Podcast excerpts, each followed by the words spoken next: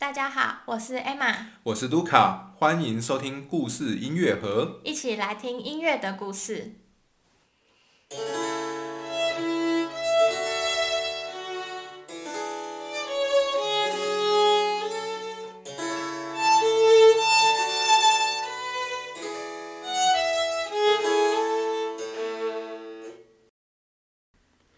今天是葛鲁克系列第十六集。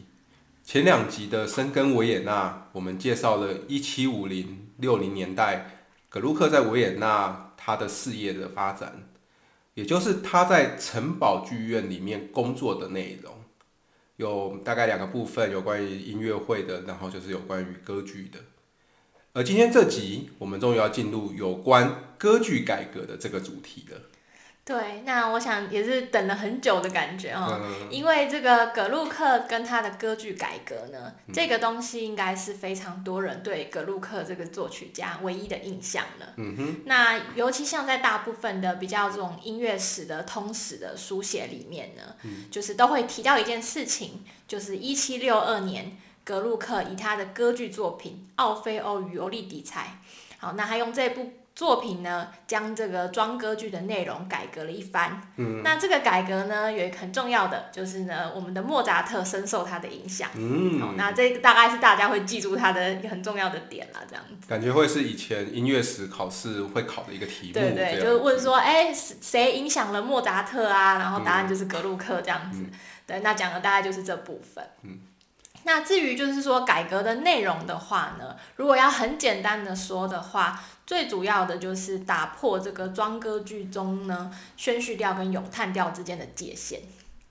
哦，意思是说让他们两两种不同的曲种的区别不再那么大。对对对，就是如果很简略的说明的话，嗯，那一般来讲就是大概像我们大学的这个音乐通史，大概也就学到这样子，或是也就只记得这样子了哈。那对于格鲁克这个人的认识呢，大概也就到此为止了。嗯。不过，当然，在我们这个葛鲁克系列里面呢，我们会花大概至少两集的时间，好好来聊一聊这个所谓的葛鲁克歌剧改革这里面的种种玄机。这样，嗯，那今天呢，会比较介绍就是比较大的一些时代背景的部分。那下一集呢，我们就会聚焦在它的音乐上面。嗯，好，那在这个歌剧改革开始的一七六二年。哦，就像我们前几集介绍过的，格鲁克在维也纳的事业可以说是蒸蒸日上。哦，不管是在城堡剧院的一些工作啊，或者是说他接到一些其他地区给他的委托案，那他的这个名声，其实在音乐圈里面也是越来越响亮，这样子，那受到的重视当然也越来越多。嗯。那格鲁克这个人呢，他当然作为作曲家，他是以这个装歌剧起家的人嘛。哈，他前面从他很早期，大概一七四零年代，他就在意大利写了很多装歌剧这样。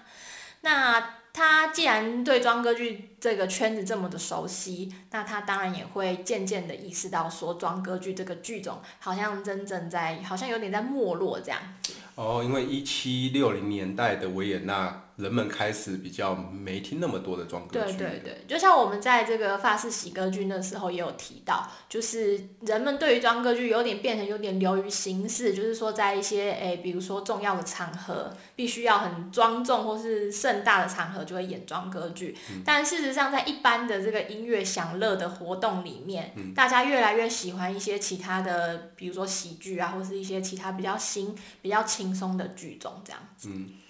对，不过呢，就是就算格鲁克自己一个人觉得装歌剧好像越来越不好了哈，那他也没有办法只靠他一个人来就是做出什么很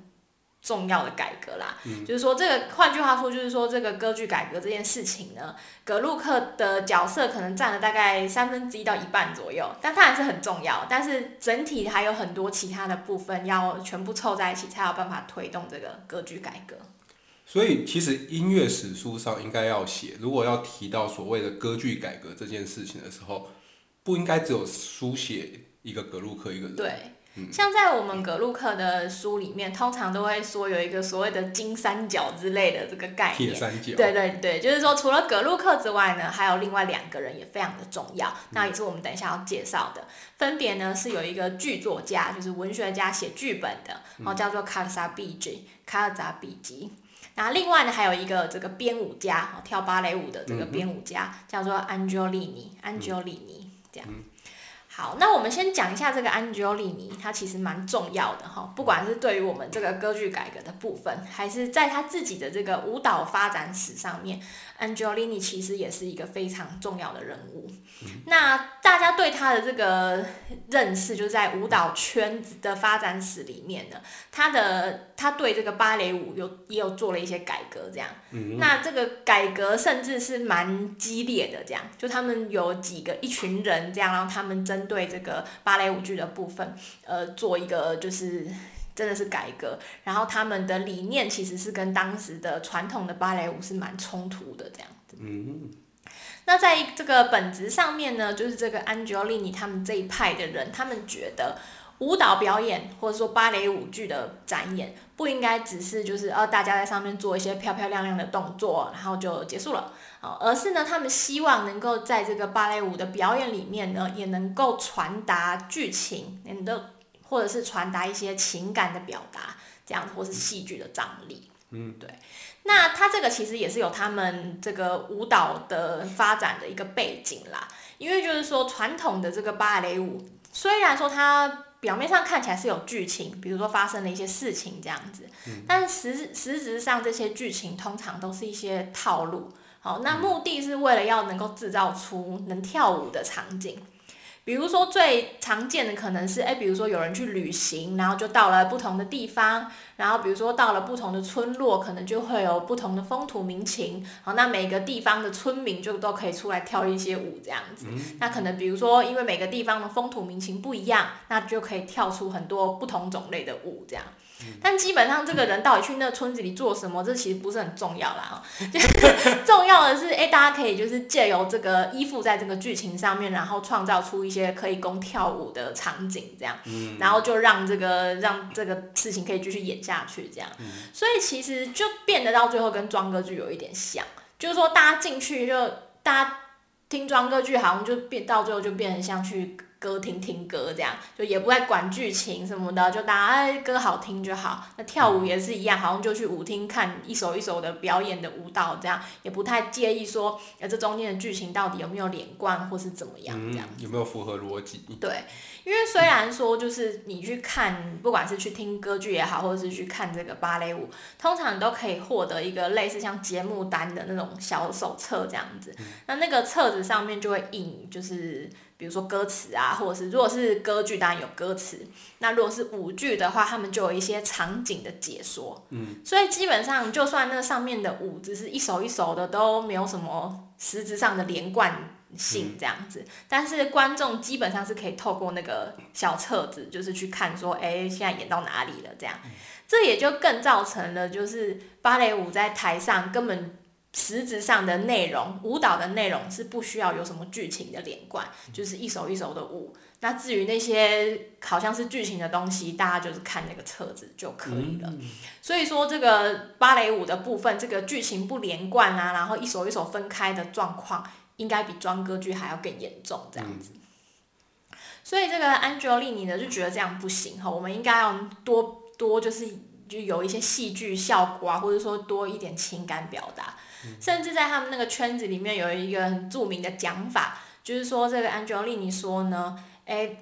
最好的这个舞蹈舞者啊，哈，基本上呢不应该只是用呃脚来跳舞，或者用身体来跳舞，而应该用脸部的表情来跳舞，这样。那从这个讲法就可以看出，说其实他们很注重，就是说能不能表达情感，能不能做出戏剧张力，而不再只是说，哎，我只要有漂漂亮亮的动作就好了。嗯。好，那这个安卓丽尼呢，因为想要做这样子一个改革，那他事实上呢，就跟这个格鲁克哦一起做了一个新的尝试，这样子，在这个一七六一年，就在我们的这个改革歌剧出来的前一年呢，他们就已经做了一个新的尝试，他们写了一个新的芭蕾的剧种，好，他们把它叫做这个 ballet pantomime。好，这是一个新的字，这样子，就是说他们他们把它组出来的。那这个芭蕾就是芭蕾嘛，那 pantomime 呢，这个字事实上是哑剧的意思，就是默剧，就是一般只在这个戏剧上，就是只说没有没有讲话，只是靠就是动作去演出的这个所谓的哑剧这样。默剧这样。对对对，但是因为在芭蕾舞剧本来就是芭蕾舞的演出，本来就是这个不会不会有讲话的，对对。所以如果你叫它芭蕾哑剧，听起来就很奇怪，因为本来舞剧就是没有的东西，所以我们就把它叫做这个芭蕾舞剧，或者甚至也有人把他们就在这个时代的这个上下文里面，可以把它就叫做所谓的改革芭蕾舞这样子。不过其实我觉得“剧”这个字应该是蛮重要，就是代表他说它不只是一个舞了，它是更强调它是一个剧。对，所以他一定要强调它是芭蕾舞剧这样的一个。因为传统的芭蕾的演出都是叫做 ballet，就用这个字来代表。可是他们把它叫做 ballet pantomime，就是强调说它是有这个剧的部分这样。那他们就是真的演一个呃比较。就是真的有戏剧性的一个故事的内容。那比如说像他们这次就是一七六一年上演的这一部，就是也可以说是第一部这个改革的芭蕾舞剧这样子。好，他们的剧剧情呢讲就是这个弹簧。剧他们的剧叫做《唐璜》，或者是大家可能有听过，呃，《唐乔望你》。莫扎特有写一部歌剧《唐乔望你》，事实上这两个是同一个故事，这样子。好，那这个《唐璜》呢，他讲的这个故事就是说，有一个很风流的贵族，他一天到晚去骗一些女孩子，这样。那最后甚至还造成其中一个女孩子的爸爸就是死掉，这样。那后来呢，这个这个女孩子的爸爸就是，反正就是变成了那个。亡灵就是有点像幽魂这样，然后总之最后呢，就是他跟这个风流的贵族，对对，跟这个风流的贵族呢，就是决斗，就这个爸爸的亡灵跟贵族决斗，然后最后呢，地狱的门就打开，然后那个那个就是那个亡灵就把这个贵族给就拉到地狱这样子。嗯，对，那其实这个剧情就是以现代人的角度看起来就蛮荒谬的，就是不知道在干嘛这样，就但是以当年来讲呢，其实这个剧情算是。我觉得其实可以说是恐怖片等级的。嗯，有鬼哦。对对对，就是有鬼，然后地狱都打开了。对对对，那就是说你可以就是在这个这个戏剧的张力上，事实上是非常的够的哈，就不是只是说啊，好像走过去要看一看就没有的这种剧情这样。以当年的人的程度来讲，这个算是非常的戏剧张力非常够的一个一个剧情，这样。这也就是为什么他们特别会选了《唐璜》或者《唐乔望尼》这样子一个剧本来作为他们这个改革芭蕾舞剧，因为他们就可以。用这个东西来用这个舞蹈的部分，或是用他舞蹈的配乐的部分来表达出，比如说在剧情里面很多这个戏剧性的时刻，这样。然后，比如说这个地狱打开的时候啊，那一定就是非常的可怕，这样子。就他的动作也必须要有一些可以符合故事的，他的跳舞的动作。对对对对对对，所以这就是他们前面已经有一点点像是在这个改革歌剧出来以前就已经有做了一个类似的实验，这样子。对，那这部这一部芭蕾舞剧《弹簧》上演之后，也是获得了非常多的讨论。嗯，就可能有的人就是会觉得说，哦，这好棒，这是一个新的东西。那当然也有一些所谓比较保守的人，就会觉得，哦，这不知道在干嘛，乱七八糟这样子。一定有人是这样批评。对对对，芭蕾舞怎么可以跳成这样？对对对对对对，就可是其实我觉得这也是就是格鲁克的这个改革，其实一直都伴随着支持他跟反对他的人啊，所以其实就蛮有趣的这样。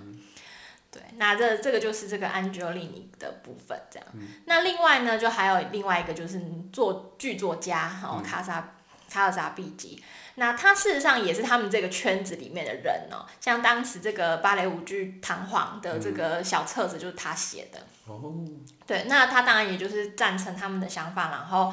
就是跟他们一一起就是在做这个所谓的改革的事情，这样不论是改革芭蕾舞剧还是改革歌剧的部分。嗯。所以呢，他们三个就是铁三角哈，然后就常常聚在一起，然后讨论这些事情啊，还跟也有跟其他一些理念相近的人，就在维纳那个地方常常就是讲一讲。后来呢，他们就决定，好，那我们来做一出改革歌剧，然后由这个。这个剧作家卡扎比基做写剧本，好，然后格鲁克谱曲，然后这个舞蹈当然是由这个安吉丽尼编的这样子，那他本人当然也上去跳了这样子，哇，对，那就嗯做出了这一部改革歌剧《奥菲欧与尤里迪采》。嗯，那这个其实是在整个音乐史上或是整个艺术史上都比较少见的一个现象，就是说他们是说好，我们现在。就来做一部改革歌剧，而不是说他们就是哎，可能在无形中做了一些呃改变，然后后世的人才说哦，他们做了一些什么改革这样，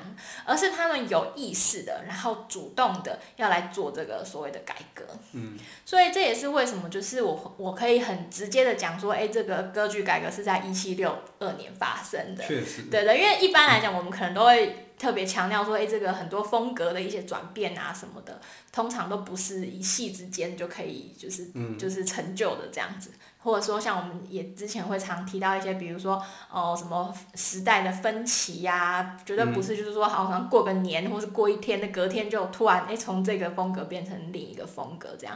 但是这个歌剧改革是真的可以说的很清楚，就是一七六一一七六二年这个奥菲欧与尤利迪才首演的时候，那就是这个歌剧改革出来的时候这样。他开始，他开始的歌剧改革，然后带来新的风潮。对了，就是这个时间的标示是可以蛮精准的，因为这是他们主动的决定。那而且甚至呢，就是他们还为了他们的《奥菲欧与尤利迪采》这部歌剧。发明了一个新的词汇，哈，来称呼这部歌剧。我们之前有讲过，就是如果是一般的这个装歌剧的话，他们的意大利文会叫做 drama per musica，就是一般的音乐戏剧这样。这在当时是一个非常普遍的字，就是反正歌剧大家都是这样叫。但是他们呢，就为了要告诉大家说，我们这部奥菲欧不一样哦，它有它是有个特别的样子，所以他们把它取掉一个明星的名字，叫做 Azione Teatrale per musica。好，这听就听起来就是反正就是一个不一样的字了哈。那他们用了这个 azione teatrale，意思就是如果真要直翻的话，它是叫做类似像什么行行动剧场那类的意思这样。音乐行动。对对对，但其实这个方法很奇怪，因为音乐行动剧场是也另有所指啊，就是我们现当代的一些东西这样子。但是反正他们的意思就是说，原本只是戏剧，他们现在有这个。更更多的动作啊，然后更注重这些剧场上面的一些内容，就可能跟这个话剧或者什么，就是有剧情比较多，或是怎么样，可能有关系。对，虽然某种程度而言，可以说这只是一个文字游戏啦，就他们换了一个不一样的字来称呼他们的这部剧哦，但是这也无论如何，就是至少说明了他们这个要改革的决心，就是他们连这个部分都要很强调说，哎，我们跟以前的哪一种。传统的装歌剧是不一样的，这样子。嗯，对。好，那另外还有一个也是蛮有趣的，就是传统的这些装歌剧啊，一般来讲都是可能，尤其是到格鲁克这现在这个时候，通常都是哎，可能哪个贵族生日啊，或者谁要结婚，然后他们就会在这些场合演这个装歌剧。但是这部奥菲欧呢，它不是，他也没有为了特别什么事情，他就说，哎，我们要上演，然后就作为这个一般的这个乐季的歌剧来上演这样子。